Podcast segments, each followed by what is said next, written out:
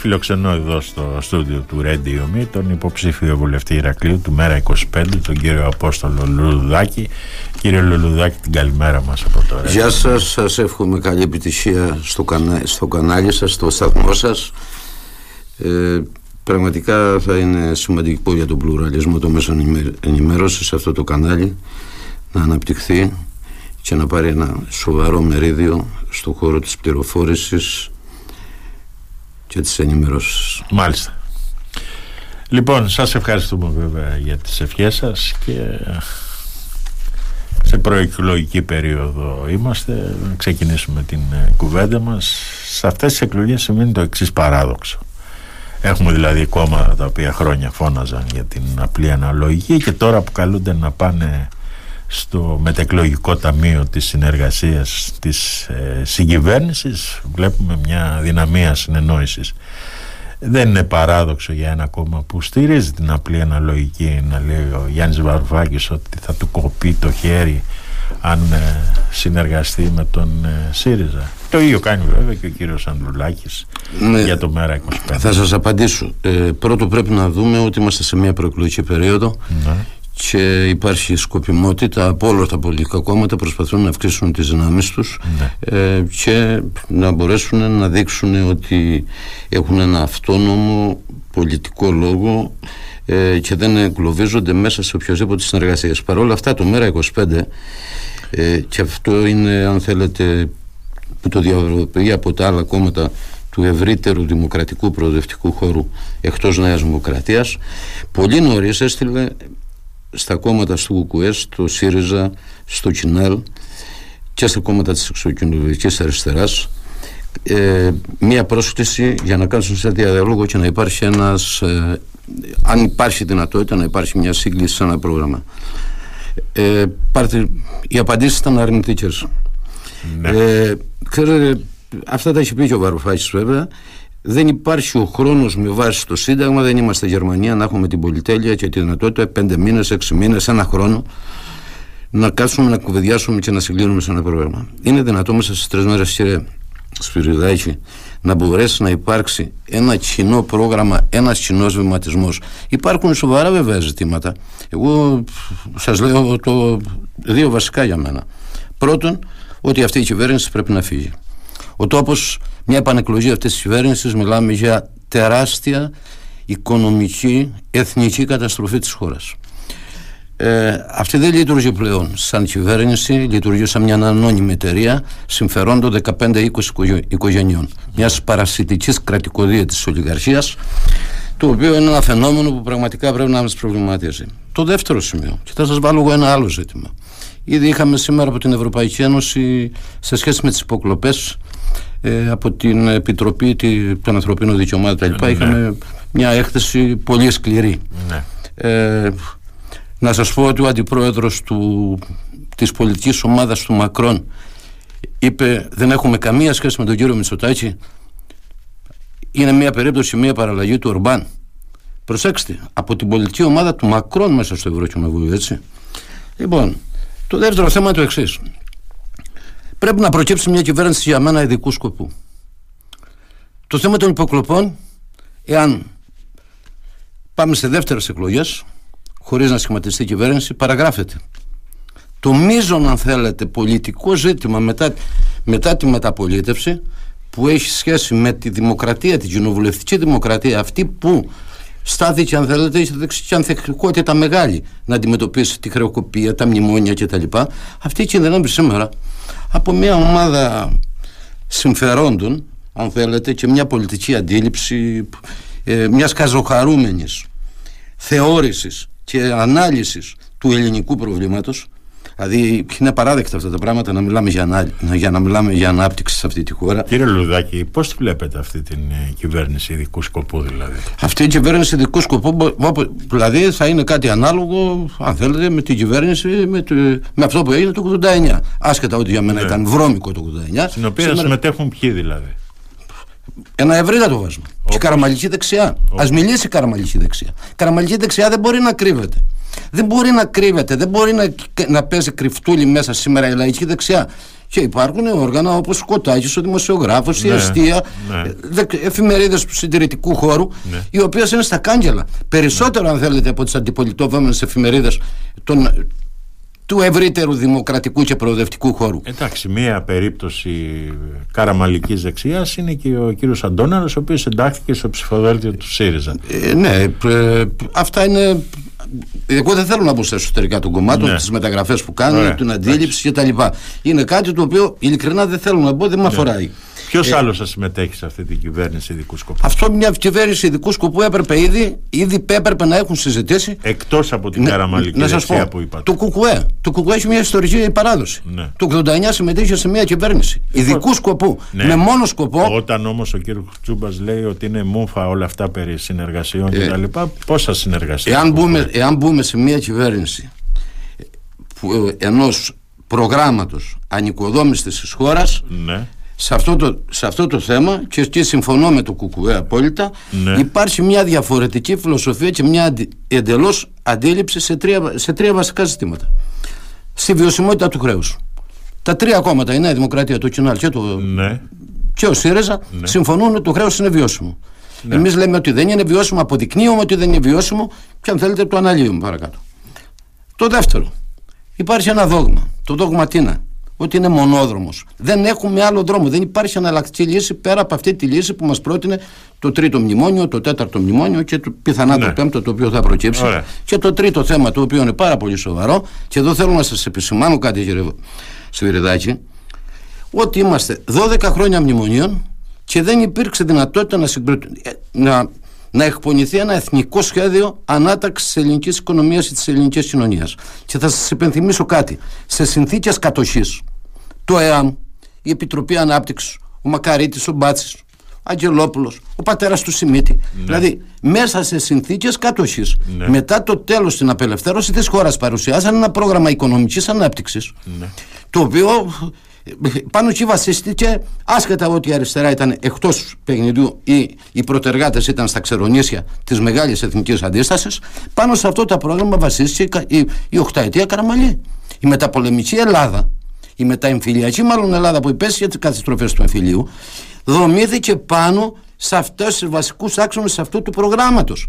Μέσα σε συνθήκες κατοχής και μέσα σε συνθήκες της κοινοβουλευτικής δημοκρατίας δεν μπορούμε να συνονοηθούμε σε κάποια πράγματα. Τι γίνεται με τη βιομηχανία, Θέλουμε βιομηχανική χώρα. Τι γίνεται με το πρωτογενή τομέα, Τι γίνεται, Πώς τον μεταρρυθμίζουμε, Τι γίνεται με τον τουρισμό; Μιλάμε για τουρισμό και μετράμε τους αριθμούς των επισκεπτών. Θέλετε να δείτε τα οικονομικά στοιχεία. Η καλύτερη χρονιά του ελληνικού τουρισμού για την εθνική οικονομία, για να δείτε τη μούφα του τουρισμού, ήταν το 20 με την πανδημία. Ήρθαν μόνο 3,5 εκατομμύρια τουρίστες παρόλο ναι. ο στόχος της κυβέρνησης ήταν για 8 εκατομμύρια και είχαμε μία μείωση των εισαγωγών 12 δισεκατομμύρια. Εγώ δεν σας λέω ότι τα 12 δισεκατομμύρια ήταν 100% ε, εισαγωγές που προκαλεί ο τουρισμός, αλλά ένα 70-80% πιθανά, ας αναλυθεί αυτό το πράγμα. Α κάτσουν να το δουλέψουν. Πανεπιστήμια έχουμε, ε, Ινστιτούτα έχουμε, να δούμε τι έγινε; Αν δηλαδή τα 8 δισεκατομμύρια από τα 12 δισεκατομμύρια αφορούσαν τον τουρισμό, και αυτό ξέρετε από πού προκύπτει, από ένα στοιχείο που έρχεται από το Eurostat. Οι ευρωπαϊκές τουριστικές αγορές Γαλλίας, Ιταλίας, Ισπανίας και Τουρκίας συμπεριλαμβανομένης ναι. έχουν περίπου ένα μέσο όρο της τάξης του 75-80% προστιθέμενη αξία στο τουριστικό προϊόν στην τουριστική συνολικά τη δαπάνη των τουριστών. Ναι. Δηλαδή συμμετοχή των υπόλοιπων τομέων της οικονομίας, της μεταποίησης, της αγροτικής παραγωγής μέσα στη διαμόρφωση του συνολικής τουριστικής κατανάλωσης. Είναι πρωτοφανές, είμαστε παγκόσμιοι πρωταθλητές, ξέρετε πόσο είναι στην Ελλάδα; Η συμμετοχή των υπόλοιπων κλάδων της οικονομίας στο τουριστικό προϊόν, 23%. Δηλαδή το νούμερο είναι εξωφρενικό. Θέλετε να μιλήσουμε για την εποχικότητα του ελληνικού τουρισμού. Στα ύψη. Η Τουρκία το έχει σπάσει. Η Τουρκία έχει σχεδόν μισή εποχικότητα όπω έχουμε εμείς. Ανέπτυξε τον εναλλακτικό τουρισμό, τον ιατρικό τουρισμό, ο οποίος ναι. είναι μεγάλος παίκτης σήμερα. Και όταν είχε 800.000 τουρίστες, εμείς είχαμε 9 εκατομμύρια. Ναι. Ε, ναι, συγγνώμη που ήθελα να το ολοκληρώσω. Με έχετε πάρει μονότερμα και τα έχετε βάλει όλα. Και εγώ πρέπει να κάνω ερωτήσεις. Και να σας γυρίσω λίγο πίσω και να πάμε λίγο σε αυτό το σχέδιο Δήμητρα. Πιστεύετε πραγματικά ότι προεκλογικά ήταν ο σωστός χρόνος να επαναφέρεται αυτό το σχέδιο Δήμητρα και να γίνει η εκμετάλλευσή του που παραπέμπουν σε δραχμές, σε, σε Brexit και σε όλα αυτά που ακούγονται και από την πλευρά της ε, κυβέρνησης βέβαια και τη Νέα Δημοκρατία. Θα σας απαντήσω. Πρώτον, και σας ρωτώ, ναι, επειδή σχέδιο... ξέρω ότι είστε ένας καλός οικονομολόγος, ότι ε, έχετε κάνει και εσείς τις αναλύσεις σας. Ε, κοιτάξτε να σας πω κάτι. Το σχέδιο Δήμητρα καταρχάς κατατέθηκε σαν νομοσχέδιο στη Βουλή το 2020. Ήδη ήταν επεξεργασμένο ναι. σε εκλογές του 2019 και υπήρχε μέσα στο, μέσα στο πρόγραμμα, το προεκλογικό πρόγραμμα του ΜΕΡΑ 25. Ναι. Όλα αυτά τα χρόνια εμείς το επικοινωνούσαμε. Ναι. Πέρα δηλαδή από το ότι επεξεργάστηκε πάρα πολύ και θέλω να σας δώσω μια είδηση. Ναι. Νομίζω δεν είναι κρυφό. Ναι. Ε, ο καθηγητής, κορυφαίος καθηγητής πολιτικής οικονομίας, ο Νίκος Θεοχαράκης του, του Καποδιστριακού, ναι. είναι ένας ένας από τους βασικούς συντελεστές της ομάδας ναι. που εκπώνησε το σχέδιο Δήμετρα. Ναι. Ε, και παίρνοντας ε, πολλά στοιχεία υπόψη από τη διεθνή πρακτική, προσπάθησε να είναι συμβατό απόλυτα, αν θέλετε, μέσα, μέσα στο, στα επίπεδα του, του κεφαλοκρατικού συστήματος, διευκολύνει, αν θέλετε, τη λειτουργία ενός καπιταλιστικού, μιας καπιταλιστικής ε, οικονομίας. Ναι. Ε, δεν είναι καθόλου αρνητικό, υπάρχουν διεθνείς πρακτικές. Παρ' όλα αυτά, ότι υπάρχει από το 20, μια στιγμή το ανακαλύψανε και το συνδέσαμε με τη δραχμή, όταν δεν έχει καμία μα καμία, καμία μα καμία σχέση με τη δραχμή. Η δραχμή ούτε καν υπάρχει μέσα σαν σχέδιο στο σχέδιο Δήμητρα. Υπάρχει μόνο η εξής, αν θέλετε, ε, ρήτρα. Τι θα γίνει εάν οι Ευρωπαίοι αρνηθούν την εφαρμογή; Αν κάνουν αυτό που έκανε ο Ντράγκη, να κλείσουν τις τράπεζες. Εάν πάνε τα ντόπια παράσιτα της πολιτικής, όπως κάνανε τότε και φωνάζανε γέρουν κράτα καλά και ναι. ζητούσαν τα capital control. Το ελληνικό πολιτικό σύστημα ζητούσε τότε το κλείσιμο των τραπεζών. Έχουμε δηλώσει το Θεοδωράκη, έχουμε τη Δώρα Μπακογιάννης. Μην, μην πάμε να ξύνουμε τις παλιές πληγές. Ναι. Κλείσαν οι τράπεζες. Υπάρχει ένα. Όταν δέχεσαι τέτοιες επιθέσεις, πιθανό να προκύψουν επιθέσεις ή να προκύπτουν ναι. ε, διάφορα γεγονότα απρόβλεπτα. Μάλλον προβλέψιμα είναι, πιθανά είναι, ε, τα οποία μπορούν να συμβούν, μπορεί και να μην συμβούν στο βάθος του χρόνου, όπως είναι η επιστροφή της Γερμανίας στο Μάρκο. Που σημαίνει διάλυση του ευρώ. Σημαίνει κατάργηση. Εάν οι Γάλλοι δεν ξέρω πώς θα εξελιχθεί η κατάσταση αυτό το κίνημα της Γαλλίας. Ξέρετε τι σημαίνει να πάρει πίσω μακρό τον νόμο. Τέλειωσε το σύμφωνο σταθερότητας στην Ευρώπη. Τελείωσε. Η πρόβλεψη για τη μείωση των συντάξεων ναι. είναι καθαρά αποτέλεσμα του συμφώνου, του συμφώνου σταθερότητας. Άρα τεινάζεται, τεινάζεται από μια μεγάλη, τη δεύτερη μεγάλη οικονομική δύναμη. Και τη, και τη, και τη μόνη πυρηνική δύναμη της Ευρωπαϊκής Ένωσης αυτή τη στιγμή. Δεν είναι ένα τυχαίο γεγονός αυτό που συμβαίνει στη Γαλλία σήμερα. Μάλιστα. Αμφισβητείται βέβαια το σύμφωνο σταθερότητας. Τώρα τα προβλήματα οξύνονται αυτή τη στιγμή. Η Γερμανία, υπάρχουν χθεσινά άρθρα ε, που προμηνύεται ένας ε, πραγματικά, ένα τσουνάμι μέσα στη Γερμανία, στην γερμανική οικονομία. Οι Γερμανοί ήδη το νιώθουν στο πετσί τους. Ε, είναι μια οικονομία η οποία ε, ε, φλερτάρει με το φάσμα της καταστροφής όλα αυτά τα γεγονότα μια μικρή χώρα δεν έχει καμία τύχη να μπει μέσα να παρασυρθεί. Πρέπει να έχει κάποια αμυντικά συστήματα εάν συμβεί αυτό. Εάν δεν συμβεί και όλα είναι μαλά λειτουργούν η κοινοβουλευτική δημοκρατία στην Ευρώπη λειτουργούν οι θεσμοί, δουλεύει η οικονομία έστω και με μια ε, ε, με ένα πληθωρισμό ο οποίος θα αντιθασευτεί, δηλαδή να είναι διαχειρίσιμο το μοντέλο το οικονομικό, τότε δεν συζητάμε ότι υπάρχει μια περίπτωση επιστροφής ή να κινήσεις το θέση, επειδή βασικά πού είναι το θέμα; Ό,τι παίρνεις, δηλαδή που σε βοηθάει αν θες να επιστρέψεις σε ένα εθνικό νόμισμα. Διότι μιλάμε το Δήμητρα είναι ψηφιακό νόμισμα. Συναλλαγών ανάμεσα στους ιδιώτες και στο δημόσιο και ανάμεσα στους ιδιώτες μεταξύ τους σε κάποιες συναλλαγές που μπορεί να γίνονται μέσα από αυτό το ψηφιακό νόμισμα.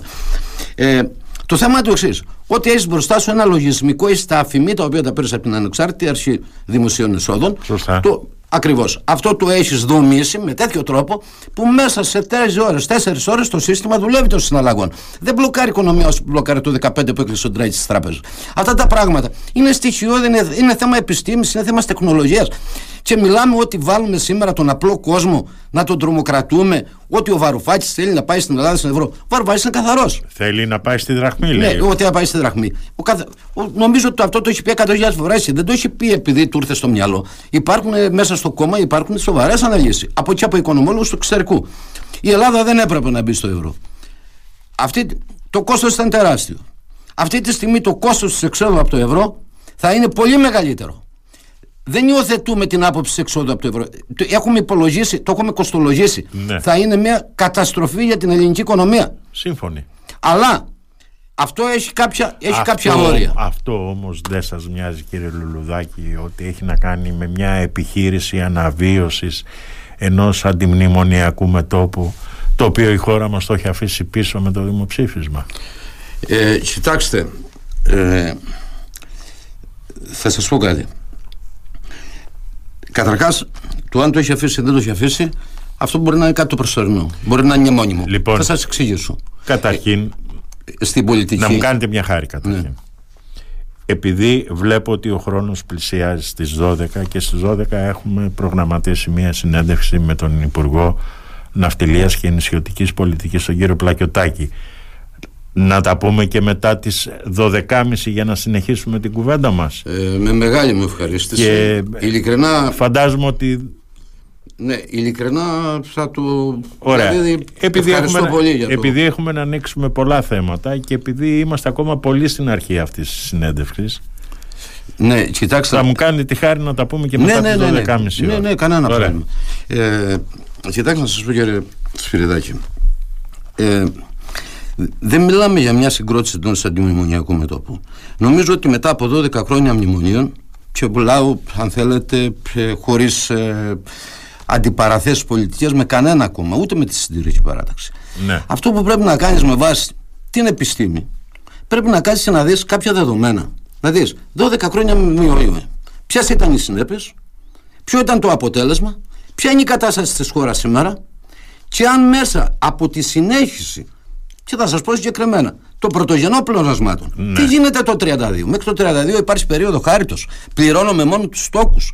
Αναχρηματοδοτείται το χρέος ε, μέσα, από, μέσα από ένα δανεισμό ο οποίος μέχρι χθες ήταν φτηνός. Ήταν, ήταν ε, με αρνητικά επιτόκια κάποια στιγμή, έτσι, ναι. με επιτόκια από δίπλα στη μονάδα. Ναι. Αυτή τη στιγμή εκτινάζονται τα επιτόκια. Θα αναχρηματοδοτήσει ναι. το χρέος με επιτόκια του 4-5% και δεν ξέρουμε τι θα γίνει τας σπέδε. Από τη στιγμή που υπάρχει το ιταλικό πρόβλημα, το οποίο είναι στην επικαιρότητα ότι μπορεί να σκάσει. Σωστά. Λοιπόν, με βάση λοιπόν όλα αυτά τα δεδομένα, τα παίρνεις αυτά τα δεδομένα. Λες το 32 τι κάνω. Το 32 πρέπει να πληρώνεις κεφάλαιο. Τους στόχου συν το κεφάλαιο με ένα πλεόνασμα της τάξης νομίζω ότι είναι του 2,2%. Ε, πρωτογενές πλεόνασμα. Όταν λέμε, μιλάμε πρωτογενές πλεόνασμα, μιλάμε το οξυγόνο μιας καταστρεμένη χρεοκοπημένης οικονομίας για να γίνουν επενδύσεις. Ναι. Οι δημόσιες επενδύσεις, του ιδιωτικού τομέα κτλ. Αυτό το πράγμα το στερήσει μέχρι το 2060. Πού πάει η κατάσταση; Ε, μιλάω εντελώς, αν θέλετε, εντελώς αντικειμενικά με βάση την πραγματικότητα που υπάρχει σήμερα στη χώρα. Μάλιστα. Που πού θα καλύψει. Όταν μιλάμε για αναπαραγωγή μιας κοινωνίας, Όπως μιλάμε, τι την αναπαραγωγή, τι, γενετική, τι γενετική παραγωγή, δηλαδή να, φτιά, να παντρευτούν οι άνθρωποι, να κάνουν παιδιά. Ναι, ναι. Υπάρχει ένα κενό τεράστιο. 600.000, 500.000. Ναι, οι επιστήμονες έχουν φύγει. Οι επιστήμονες, ειδικά οι γιατροί, στοιχίζουν ο, ο προπολογισμό για να βγάλεις ένα γιατρό είναι 120 με 130.000. Αυτοί φύγανε. Που αυτό Πού θα τους καλύψεις. Ναι, αυτό κοστίζει και στα ασφαλιστικά. Και, και στα ασφαλιστικά. Ακριβώς. Ε, μα ήδη το, το κενό μέσα στο ασφαλιστικό γιατί προφανώς, ξεχ... προφανώς ναι. ξεχνάμε κύριε Λουλουδάκη ότι εμείς που δουλεύουμε πληρώνουμε τις συντάξεις αυτή τη στιγμή του κόσμου. Αυτό το ξεχνάμε πολλές φορές. Ε, προσωπικά δεν το ξεχνώ. Είσαι, είσαι, ε, ε, δηλαδή, υπάρχουν... αυτή τη στιγμή ήδη από τη μελέτη επειδή υπάρχει η αμοιβαιότητα δουλεύουμε εμείς για να πληρώνουν τη συντάξη. Το ίδιο θα γίνεται αύριο μεθαύριο και με εμάς. Θα δουλεύουν κάποιοι άλλοι. Πες Αλλά αυτοί οι κάποιοι άλλοι είναι πάρα πολλοί και πολλές οι χιλιάδες που έχουν φύγει αυτή τη στιγμή. Που σημαίνει ότι δεν προσφέρουν ασφαλιστικά αυτοί οι άνθρωποι στην Ελλάδα. Ε, εγώ θα σας στρέψω την ερώτηση. Πετε ναι. μου τι κάνω. Αυτό το κοινό είναι γνωστό, υπάρχει, εντοπίζεται παντού. Ναι. Και να σας πω τα τελευταία φαινόμενα, τα οποία τα ζούμε ειδικά σε αγροτικές περιοχές. Μαζικά φεύγουν Αλβανοί, Πακιστανοί, τους υποδέχεται με τα βαΐων και κλάδων η Ιταλία ναι. με διπλάσια μεροκάματα. Δηλαδή σε λίγο δεν θα υπάρχουν ούτε λοδαποί. Αυτή τη στιγμή ψαχνόμαστε στο Μπαγκλαντές. για να κάνουμε κάποια συμβόλαια στην Αίγυπτο, δεν ξέρω, 5.000 κτλ. Ναι, ναι. Το ξέρετε ότι έχουμε μετακινήσεις αυτών που έρχονται εδώ, μετακινήσεις και φεύγουν για Ιταλία. Έχω συγκεκριμένες περιπτώσεις ναι. που ήρθαν μέσα από αυτό το πρόγραμμα, μείνανε 15-20 μέρες ένα μήνα και πήραν τον δρόμο της Ιταλίας. Δηλαδή, αυτό το, αυτό το μοντέλο, αν θέλετε, του πρώτο του εργασιακού μενσαίωνα που ζει η χώρα σήμερα, δεύτερα του επίπεδου μισθών, διότι ο μισθός καταρακώνεται. Με ένα πληθωρισμό της τάξης του 8, 10, 12%. Καταλαβαίνετε τι σημαίνει. Έρχεται μια κυβέρνηση και δίνει 150, λέει 150, μάλιστα θυμάμαι είχε δώσει κάπου 500 ευρώ ο ΣΥΡΙΖΑ παλιά στους νέους ε, και διάβαζα τη δήλωση ναι. Μητσοτάκη τότε την οποία την κατήγγειλε ναι. και τα λοιπά. Ναι. Και έρχεται σήμερα να πούμε παραμονές των εκλογών, διορθώνει το προεκλογικό πρόγραμμα της περασμένης εβδομάδας ναι. και δίνει 150 ευρώ στους νέους. Μιλάμε για εξαγορές συνειδήσεων της ευθύνιας, ναι. τη ξεφτύλας. Δηλαδή, είναι αδύνατο να σήμερα να θες να διαμορφώσεις πολιτική, εθνική συνείδηση σε ένα νέο. Εντάξει και με τους νέους παίζετε μπάλα κι εσείς.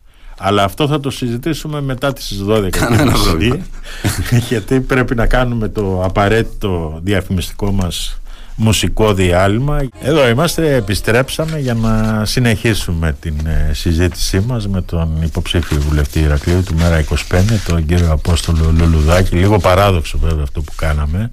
Θα μπορούσαμε να είχαμε συνεχίσει την ε, κουβέντα μας ε, προηγουμένως κύριο Λουλουδάκη αλλά βλέπετε το πρόγραμμα ενός Υπουργού είναι και βαρύ και έπρεπε να μιλήσουμε μαζί του την ώρα που είχαμε συμφωνήσει. Έλεγα προηγουμένως πριν να διακόψουμε αυτή την ε, κουβέντα για τους νέους ότι με όλο αυτό το σκηνικό, το αντιμνημονιακό, το ένα το άλλο, μήπως ψαρεύετε τους νέους και θέλετε να τους βάλετε σε έναν ε, εναλλακτικό δρόμο ναι, οι οποίοι βέβαια έχουν μια σχετική αποστροφή προς την ε, πολιτική. Ε, να ξεκινήσουμε κύριε Σφυριδάκη από το εξής θεώρημα. Ε, αυτό το ανησυχητικό φαινόμενο, το πλέον ανησυχητικό φαινόμενο σήμερα είναι ότι υπάρχει μια αποστασιοποίηση των νέων από την πολιτική. Ναι. Ε, επειδή εγώ προσωπικά έχω βιώματα, μην ξεχνάτε σε ηλικία 19-20 χρονών ναι. που συμμετείχα ενεργά στο φοιτητικό κίνημα ναι. ε, νομίζω ότι είναι γνωστή η δράση μου θέλω να σας πω το εξής. στα γεγονότα της νομικής και, και το Πολυτεχνείο που ήταν κορυφαία ναι. γεγονότα αντίστασης στην περίοδο της θεωρίας ναι. εμείς είχαμε αποκαταστήσει το πολιτικό σύστημα ναι. το πολιτικό σύστημα ήταν θεατές όλο το παλιό φαύλο πολιτικό σύστημα ναι.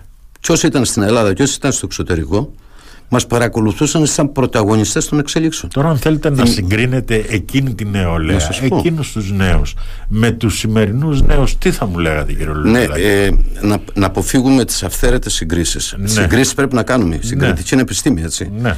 Ε, να αποφύγουμε κάποια πράγματα. Ναι. Ε, έχουμε δύο διαφορετικές ιστορικές περιόδους, έτσι. Ναι.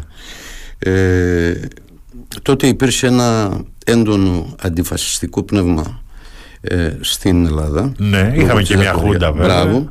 Είχαμε ένα, ένα παγκόσμιο κίνημα στον τομέα της μουσικής, ναι. των διαδηλώσεων, ναι, το ναι. Μάη του 68, τους ναι. Beatles. Γενικά της αφισβήτησης. Της αφισβήτησης ακριβώς. Ναι. Ρεύματα φιλοσοφικά, του υπαρξισμού, ναι. κριτική στο μαρξισμό κτλ. Δηλαδή ήταν μια άλλη εποχή. Εντελώς διαφορετική εποχή. Πιστεύετε ότι ήταν εποχή ακμής τότε για τον ε, πλανήτη ναι. εκείνη η εποχή; Ναι, νομίζω, νομίζω ότι η εποχή ακμής για, συνολικά για τον πλανήτη ξεκινάει με το τέλος του Δευτέρου Παγκοσμίου Πολέμου. Ναι. Δηλαδή, μην ξεχνάμε ότι το, το κοινωνικό κράτος στην, στην Ευρώπη, ναι, στη δημιουργία του κοινωνικού κράτους, ότι δεν ήταν αποτέλεσμα μόνο της Ολοδημοκρατών της ναι. Αριστεράς. Ναι. Συμμετείχε ενεργά και συνέβαλε η Χριστιανή Δημοκρατία, οι συντηρητικές ναι. παρατάξεις. Ναι. Ε, λοιπόν, άρα ξεκινάει από εκεί μία ακμή η οποία την πρώτη κρίση είναι η ενεργειακή κρίση, η πετρελαϊκή κρίση του 1971, από εκεί αλλάζουν τα πάντα και αυτό επηρέασε, αν θέλετε, και στην αλλαγή στην Ελλάδα, στη διατορία, στην Ισπανία κτλ. Έφερε τη χούντα του Πινοσέτ, μην το ξεχνάμε αυτό. Ήταν και ένα αρνητικό γεγονός, δεν ήταν όλα θετικά. Προσέξτε, θέλω να σας πω, επισημάνω κάτι, επειδή βάλατε ένα πολύ σοβαρό θέμα, το οποίο δηλαδή θες εκπομπές. Εάν δείτε επίσημα κείμενα της Ευρωπαϊκής Ένωσης και επίσημα κείμενα τα οποία έρχονται και μεταφράζονται στην Ελλάδα τα οποία ξεκινήσαν μετά την κρίση του 10 της Lehman Brothers βάζουν σαν στρατηγικό στόχο όπως βάζουν ξέρω, τη μείωση του διοξείδου του άνθρακος για το περιβάλλον Ναι. κεντρικό στόχο. Απολυτικοποίηση.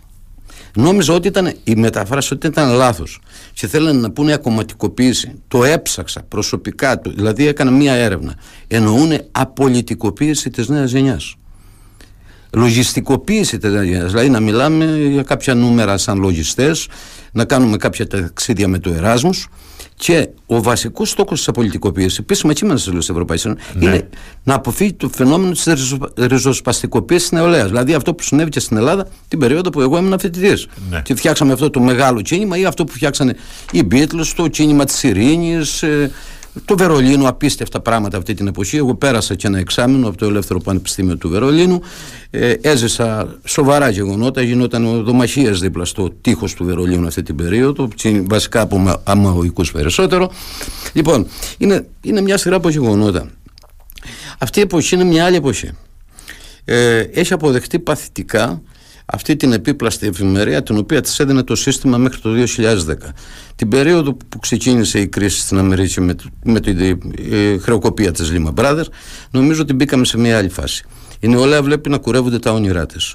Βέβαια, ε, εδώ υπάρχουν και οι διέξοδοι όμως που έχει φτιάξει παγκοσμι... δηλαδή, η, η παγκοσμιοποίηση.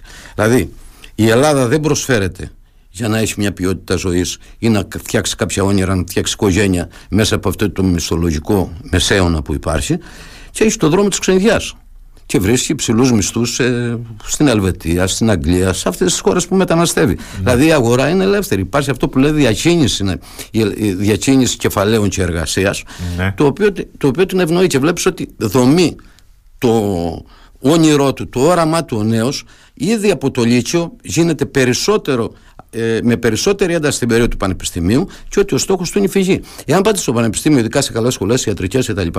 Ε, και ρωτήσεις ποιο είναι το όνειρό σου, τι θα κάνεις στο επόμενο στάδιο, ε, σου λέει θα φύγω. Θα πάω στο εξωτερικό. Ήδη έχει προγραμματίσει την έξοδό του από τη χώρα. Από τη- Δηλαδή, ε, και επειδή αναφέρομαι στον χώρο της υγείας, δηλαδή νομίζω ότι ένας φοιτητής μένει ανεπηρέαστο βλέποντας τις συνθήκες μέσα στα νοσοκομεία, απλήρωτες εφημερίες, ε, πφ, να μιλάς πρόσφατα, ξέρω εγώ, με την κύκλιο ότι ο ορθοπαιδικός θα κάνει τον οφθαλμίατρο και ο οφθαλμίατρο θα κάνει τον- τον καρδιοχειρούργο. Αυτά είναι απίστευτα πράγματα που συμβαίνουν στην Ελλάδα. Μην υποτιμάμε τους νέους. Είναι, είναι η πιο μορφωμένη γενιά, ε, η γενιά ε, από τη γενιά της μεταπολίτευσης των τελευταίων δεκατι- δεκαετιών το επίπεδο του πανεπιστημίου είναι πάρα πολύ ψηλά. Ε, Το, το διαδίκτυο τους φέρνει σε επαφή, συλλέγουν πιο εύκολα την πληροφορία, την επεξεργάζονται. Εγώ στους νέους έχω μια ιδιαίτερη εκτίμηση. Και να σας πω κάτι που ίσως σας φανεί παράξενο, ο τρόπος που προσεγγίζεται η νεολαία αυτή τη στιγμή από όλα τα κόμματα, από όλα, δεν αφήνω κανένα απ' έξω, Σωστά. είναι λαϊκίστικος. Δεν, εσ- δεν σέβεται και δεν εκτιμά το υψηλό επίπεδο νοημοσύνης το οποίο διαθέτει. Δηλαδή προσπαθεί να της πάρει την ψήφο. Δηλαδή βλέπω κάτι, δεν θέλω να πω ονόματα. Βλέπω στο TikTok κάτι βιντεάκια τα οποία πραγματικά είναι εξοργιστικά. Πού απευθύνονται; Δεν απευθύνονται σε ένα πολιτικοποιημένο νέο. Ξέρετε πού απευθύνονται; Στην πιο, στο πιο χαλαρό κομμάτι της ελληνικής νεολαίας στο πιο χαλαρό. Αυτό που δεν έχει στοχασμό, που δεν, πλη- που, που, που δεν έχει νιώσει για διάφορους λόγους. Η επιχείρηση του πατέρα του μπορεί να πηγαίνει καλά, υπάρχει απόθεμα από τον παππού του.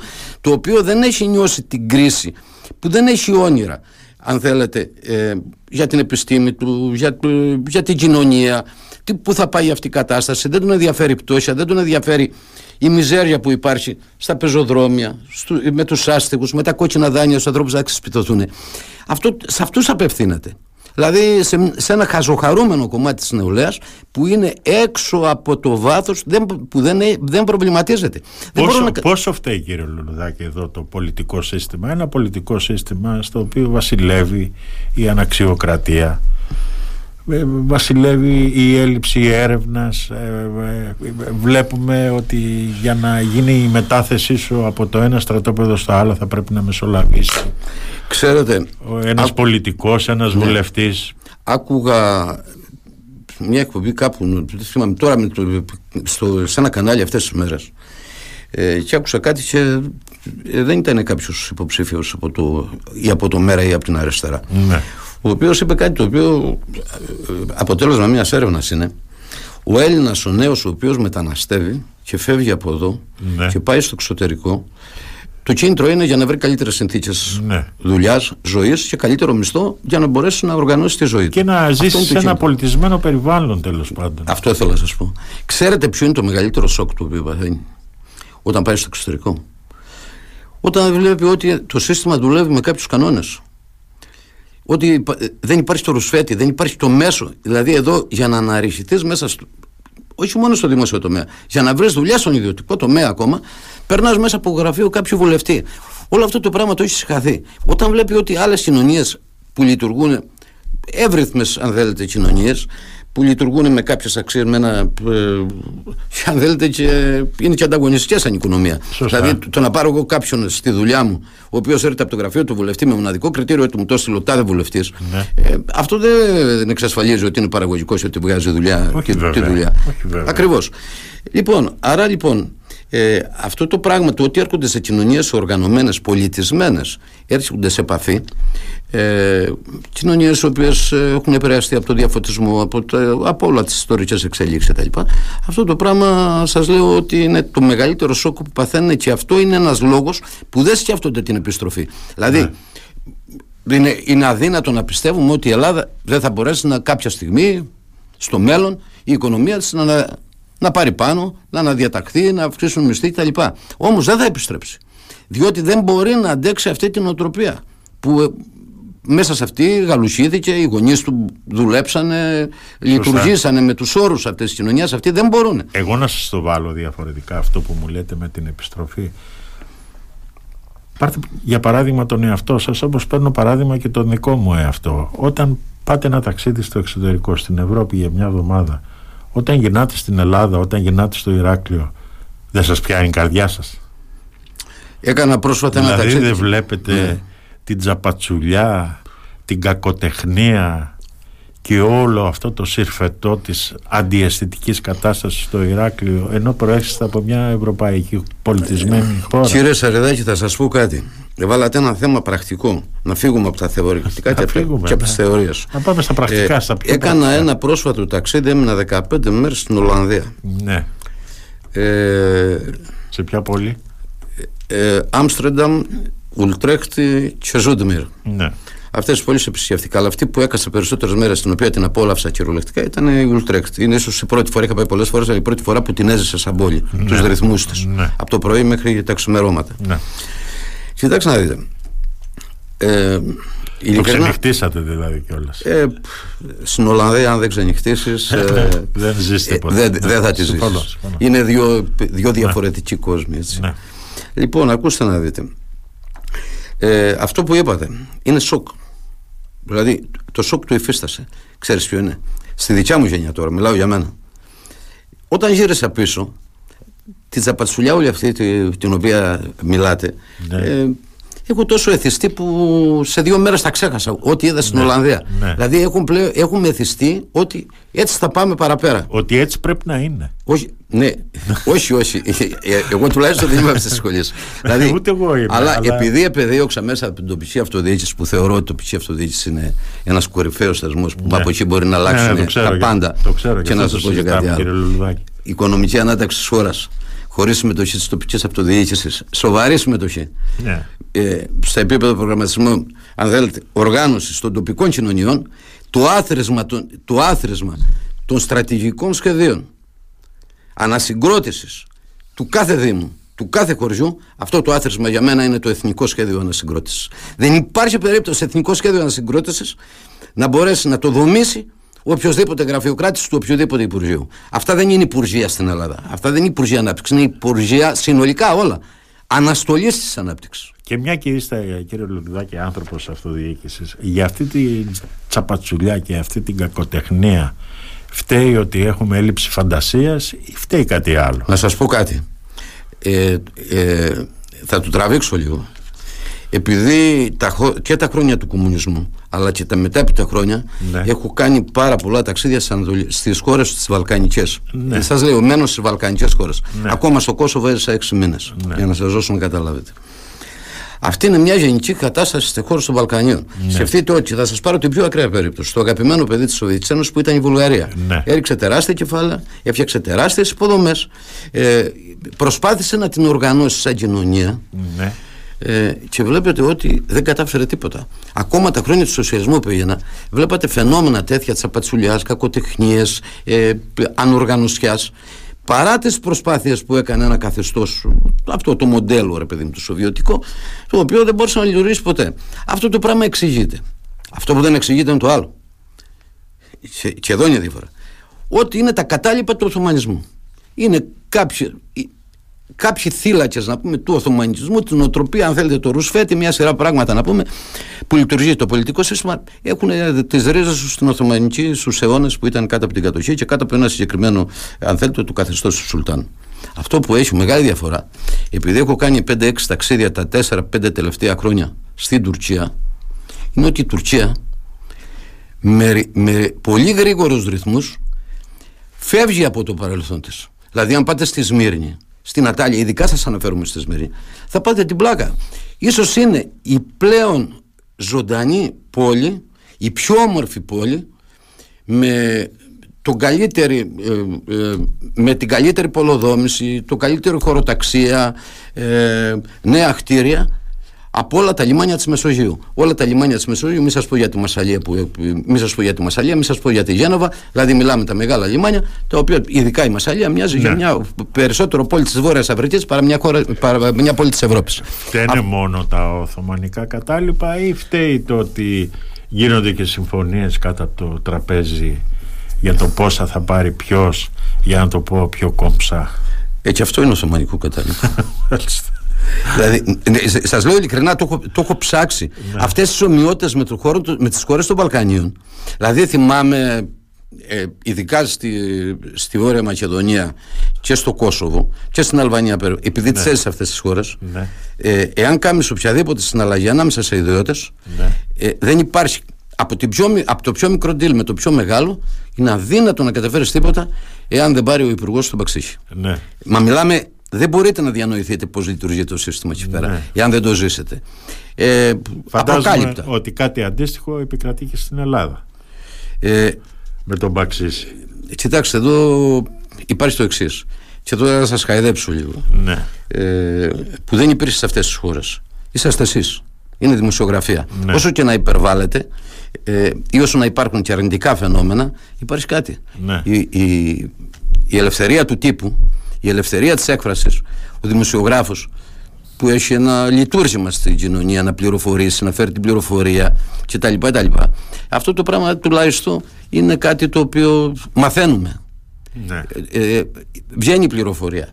Ε, δηλαδή, αν πάρετε τον τελευταίο Έλληνα πολίτη σήμερα, εγώ θα σας πω ένα παράδειγμα το οποίο με συγκλώνησε και με επηρέασε. Εγώ άλλα πράγματα ήθελα να πω στο πρώτο κομμάτι της εκπομπής μας, αλλά με επηρέασε βαθιά. Ναι.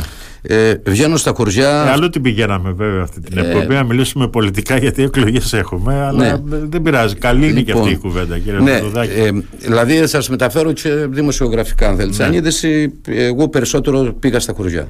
Ναι. Ε, σε, σε κάποια χωριά έχω ναι. μια σχέση ιδιαίτερη με τον αγροτικό κόσμο και τον πονάω, και, και τον πονάω πολύ, βλέποντας την ερημοποίηση της υπαίθρου.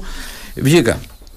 Εχθές είχα ήμουν σε ένα χωριό συγκεκριμένα. Ναι. Έφαγα τη βραδιά αντί να γυρίσω καφενεία, τον έφαγα σε μια συζήτηση πολιτισμένη, όμορφη, ναι. με επιχειρήματα, ναι. με ανθρώπους, απλούς ανθρώπους του χωριού, ναι. οι οποίοι ήταν από τη συντηρητική παράταξη. Ποιο χωριό ήταν αυτό, Στην Επισκοπή. Στην Επισκοπή. Μια γόνιμη συζήτηση. Την ευχαριστήθηκε η ψυχή μου. Ναι. Ε, ο κόσμος έρχεται και σε πλησιάζει.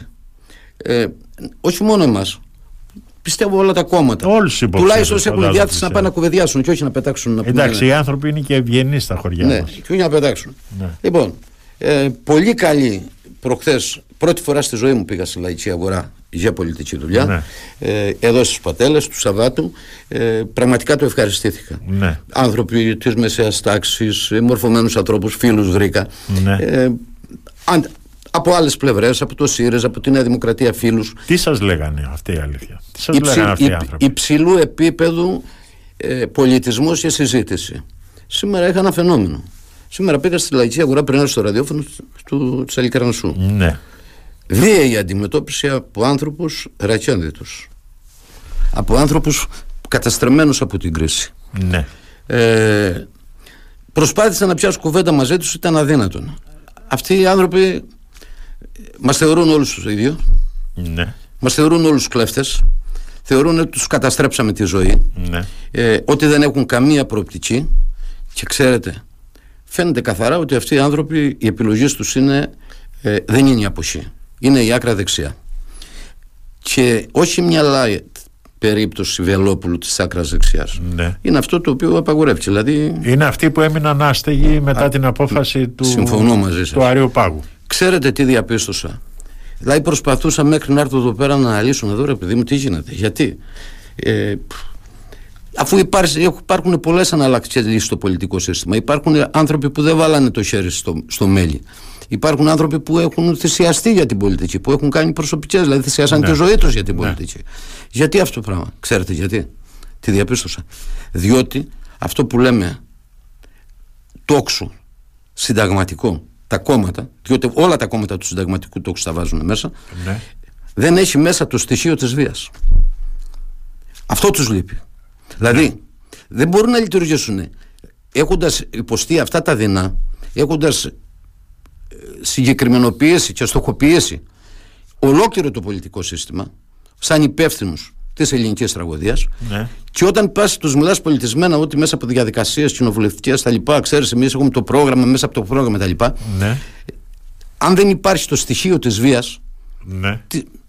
μπορεί να θεωρούν ότι είναι μια τιμωρητική διαδικασία. Το φωτιά και τσεκούρι δηλαδή. Ακριβώς, ακριβώς. Το διαπίστωσα, σας λέω ειλικρινά, με προβλημάτισε πάρα, πάρα πολύ με προβλημάτισε αυτό το πράγμα. Ε, και αυτό το πράγμα θα, αυτό το πράγμα θα εκφραστεί. Ε, Πού είδατε τους, ότι. Πού τους βλέπετε αλήθεια αυτούς να πηγαίνουν; Δηλαδή Ε, όλους αυτούς τους ορφανούς Νομίζω ότι η ιστορία. επειδή- από το κόμμα των Ελλήνων Πού τους Ναι, θα βλέπετε σας να πω, πηγαίνουν; Η ιστορία- Τους βλέπετε ας πούμε να πηγαίνουν στο ΕΑΝ του κυρίου Κανελόπουλου; Ε, νομίζω Τους ότι θα βλέπετε πάρει. σε νομ- άλλο κόμμα; Ναι, νομίζω ότι θα πάρει τη μερίδα του Λέοντος Ναι αλλά θα την πάρει με ένα, υπό ένα, ένα όρο. Ε, με μία αίρεση.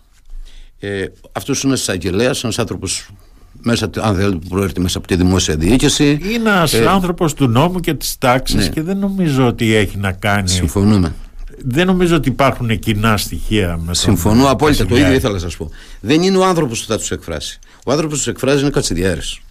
Αλλά βλέποντας ότι κρύβεται πίσω ο Κατσιδιάρη από αυτό το Ναι. κόμμα, με αυτή, τη, αν θέλετε, με αυτή την προπόθεση, θα στραφεί ένα μέρος προς αυτού. Πιστεύετε προς δηλαδή αυτό. ότι ένας αρεοπαγίτης μπορεί να είναι μαριονέτα του Ηλία Κασιδιάρη; Ε, δεν θα είναι. Ε, Αυτός είπε ότι δεν είναι μαριονέτα. Αλλά, ναι. αλλά ότι για μένα το πιο πιθανό ότι είναι μαριονέτα Ναι. είναι ότι οι σχέσεις με τον Κατσιδιάρη, οι πολιτικές σχέσεις, ε, δημιουργηθήκαν την περίοδο που ήταν ο, ο Κατσιδιάρη στη φυλακή μέσα. Ναι. Ο Κατσιδιάρη γνώριζε από την αρχή, άσχετα την προπαγάνδα που έκανε μέσα από τα ραδιόφωνα, μέσα από το, από το διαδίκτυο. Μα ήξερε ότι θα το απαγόρευε Ναι, να συμμετέχει ακριβώς. Σε- Άρα σε είχε, εκλογές. εναλλα- είχε την εναλλακτική λύση, την, την εναλλακτική λύση την είχε νομίζω σκεφτεί και ότι ήταν.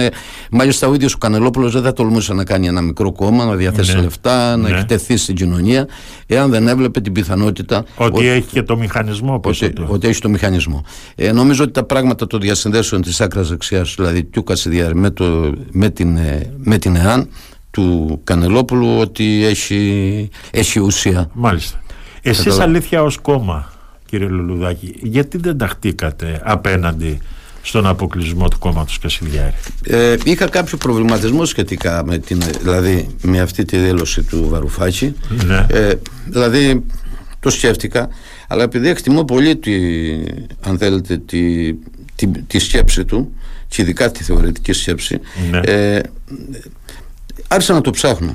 Σήμερα μετά αυτά που έζησα στην λαϊκή της, ε, νομίζω ότι έχει δίκιο.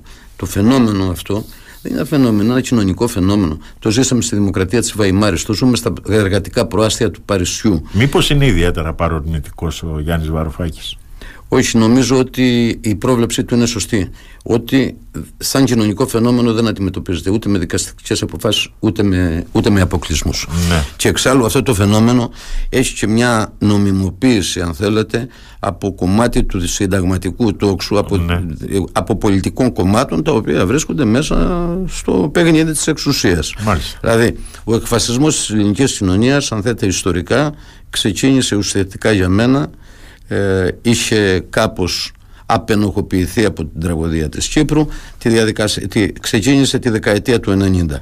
με διάφορους τρόπους με τους αναλύσουμε. Μάλιστα. Άρα σε μια συστηματική προσπάθεια. Και η αυριανή, αν θέλετε, μια διαδικασία, δηλαδή σαν δημοσιογραφία, ήταν μια προσπάθεια εκφασισμού της ελληνικής κοινωνίας. Δεν αφορά μόνο τη δεξιά, καταλάβατε. Ναι, ναι, συμφωνώ. Λοιπόν, ε, από τότε ξεκίνησε. Ε, το μάτι στη Χρυσή Αυγή το κλείσανε πολλά πολιτικά κόμματα. Μην γελιόμαστε. Το κλείσει ο Μπαλτάκο. Ο Παπαδημητρίου, που είναι βουλευτής της Νέας Δημοκρατίας, σήμερα μιλάει για ήπια Χρυσή Αυγή. Η απομονωμένη η Νέα Δημοκρατία του Μητσοτάκη, δεν μιλάω η Νέα Δημοκρατία, η Νέα Δημοκρατία του Μητσοτάκη με αυτή την νεοφιλελεύθερη ηγεσία, ε, απομονωμένη όπως είναι από όλο το υπόλοιπο πολιτικό σύστημα, ε, ψάχνει πολιτικέ σημασίε για το μέλλον. Ε, Άρα βλέπει ότι το χώρος της άκρας δεξιάς. Αλλά πρέπει κάπου να μην το διωγγώνουμε το θέμα. Τη σημερινή φάση. Το... Από το 1974 μετά την πτώση της δικτατορίας καταγράφεται ένα ποσοστό της άκρας δεξιάς με την ΕΠΕΝ του Παπαδόπουλου τότε, το οποίο κυμαίνεται στο 7-8% και ειδικά το 7-8% τώρα κατά την περίοδο που ήταν, ε, έφευγε και ήταν μέσα στους μηχανισμούς, στην αστυνομία, στη δημοσία διοίκηση, παντού υπήρχαν. Ε, νομίζω ότι ήταν και μικρό δηλαδή για το 1974. Ναι. Αυτό το ποσοστό, μέσα σε αυτό το ποσοστό κινείται η ακροδεξιά. Δηλαδή αθροίζοντα και τα ποσοστά του Ελόπουλου, ναι, ναι, της ναι. Χρυσής Αυγής κτλ. Ναι. Απλά γίνεται μια ανακατάταξη ανάλογα το πώς είναι οι συγκυρίες και η πολιτική κατάσταση. Ναι, μάλιστα. Ε, πλειοψηφικό ρεύμα δεν βλέπω με την έννοια ενός ρεύματο για να πιάσει κάποια ποσοστά διψήφια κτλ. που μιλάνε κάποιοι, νομίζω ότι στην Ελλάδα δεν υπάρχει Ναι. ε, για πολλούς λόγους. Ε, εμένα δεν με φοβίζει το γεγονός. Μην γελιόμαστε. Ε, εγώ βλέπω το πιο επικίνδυνο πολιτικό φαινόμενο το να υπάρχει ένας καλυμμένος φασισμός μέσα σε ένα συνταγματικό κόμμα, μέσα σε ένα κόμμα του συνταγματικού τόσους, μέσα σε ένα δημοκρατικό κόμμα. Δηλαδή, τρία παραγωγικά υπουργεία στην κυβέρνηση Μητσοτάκη σε τρεις νεοφασίστες υπουργούς Ναι, αυτό είναι ένα μεγάλο πολιτικό γεγονός μάλιστα. είναι, είναι ένα γεγονός που δεν μπορείς να το αφήσεις παρατήρητο. Πρώτο βιολί μετά το, το Μητσοτάκη, μάλλον το πρώτο βιολί είναι ο Γεραπετρίτη, δεύτερο Μητσοτάκη και το τρίτο βιολί είναι ο Άδωνης. Ναι. Ε, αυτά τα οποία λέει, δηλαδή ανοησίες, αχλαμάρες, τα, τα καλάθια κτλ. Ναι. Αυτά τα πράγματα διασύρουν το κοινοβουλευτικό σύστημα της χώρας. ναι, μάλιστα. Λοιπόν, άρα αυτός ο και καλυμμένος φασισμός που υπάρχει μέσα σήμερα ε, δεν θέλω να πω ονόματα, να ονοματίσω γιατί ακούω συζητήσεις και τα λοιπά. Αυτά τα πράγματα είναι κάποια πράγματα που τα λένε σήμερα βουλευτές, τα οποία δεν τολμούσαν να το πούνε οι βουλευτές, οι, οι υπουργοί της Χούντας. Δηλαδή σε θεωρητικό επίπεδο, ε, αυτό, το, αυτό που λέμε φασισμός δεν αναπτύχθηκε ποτέ την περίοδο της δικτατορίας. Ήταν μια αυταρχική στρατιωτική κυβέρνηση. Μίλαγε για το Βενιζέλο, έστελνα γκάλματα στο Βενιζέλο. Πρέπει να βάλουμε τελεία. Όχι. Πρέπει να βάλουμε τελεία. Ολοκληρώστε την πρότασή σας. Ναι, ε, αυτό που σας λέω, αλλά θεωρίες για ταξικές κοινωνίες, ότι είναι στην ανθρώπινη φύση να πούμε δεν μπορεί να υπάρχουν ισότητες. Όλες αυτές τις θεωρίες, αν ψάξουμε και τις ψάξουμε φιλοσοφικά, Ναι. βρίσκονται μέσα στους θεωρητικούς του φασισμού. Και πριν το Μουσολίνι, ξέρω εγώ, και το Χίτλερ στη Γερμανία. Ήδη έχουν ξεκινήσει από το 10ο αιώνα αυτές τις θεωρίες. Και όμως αυτές σήμερα περνάνε στην ελληνική κοινωνία και περνάνε αθόρυβα. Αυτό το πράγμα φοβάμαι. Μάλιστα. Λοιπόν, κύριε Λουλουδάκη, σας ευχαριστώ πάρα πολύ για αυτή την ε, συνέντευξη. Να σας ευχηθώ καλή επιτυχία στις εκλογές. Και εγώ, και εγώ σας ευχαριστώ πάρα πολύ κύριε Σπυριδάκη και από καρδιά σας εύχομαι καλή επιτυχία στο σταθμό σας Να είστε καλά κύριε Λουλουδάκη. ε, καλή συνέχεια να πάμε και εμείς στον αγώνα μας Λοιπόν, ο κύριος Απόστολος ε, Λουλουδάκης, υποψήφιος βουλευτής Ηρακλείου με το ΜΕΡΑ 25.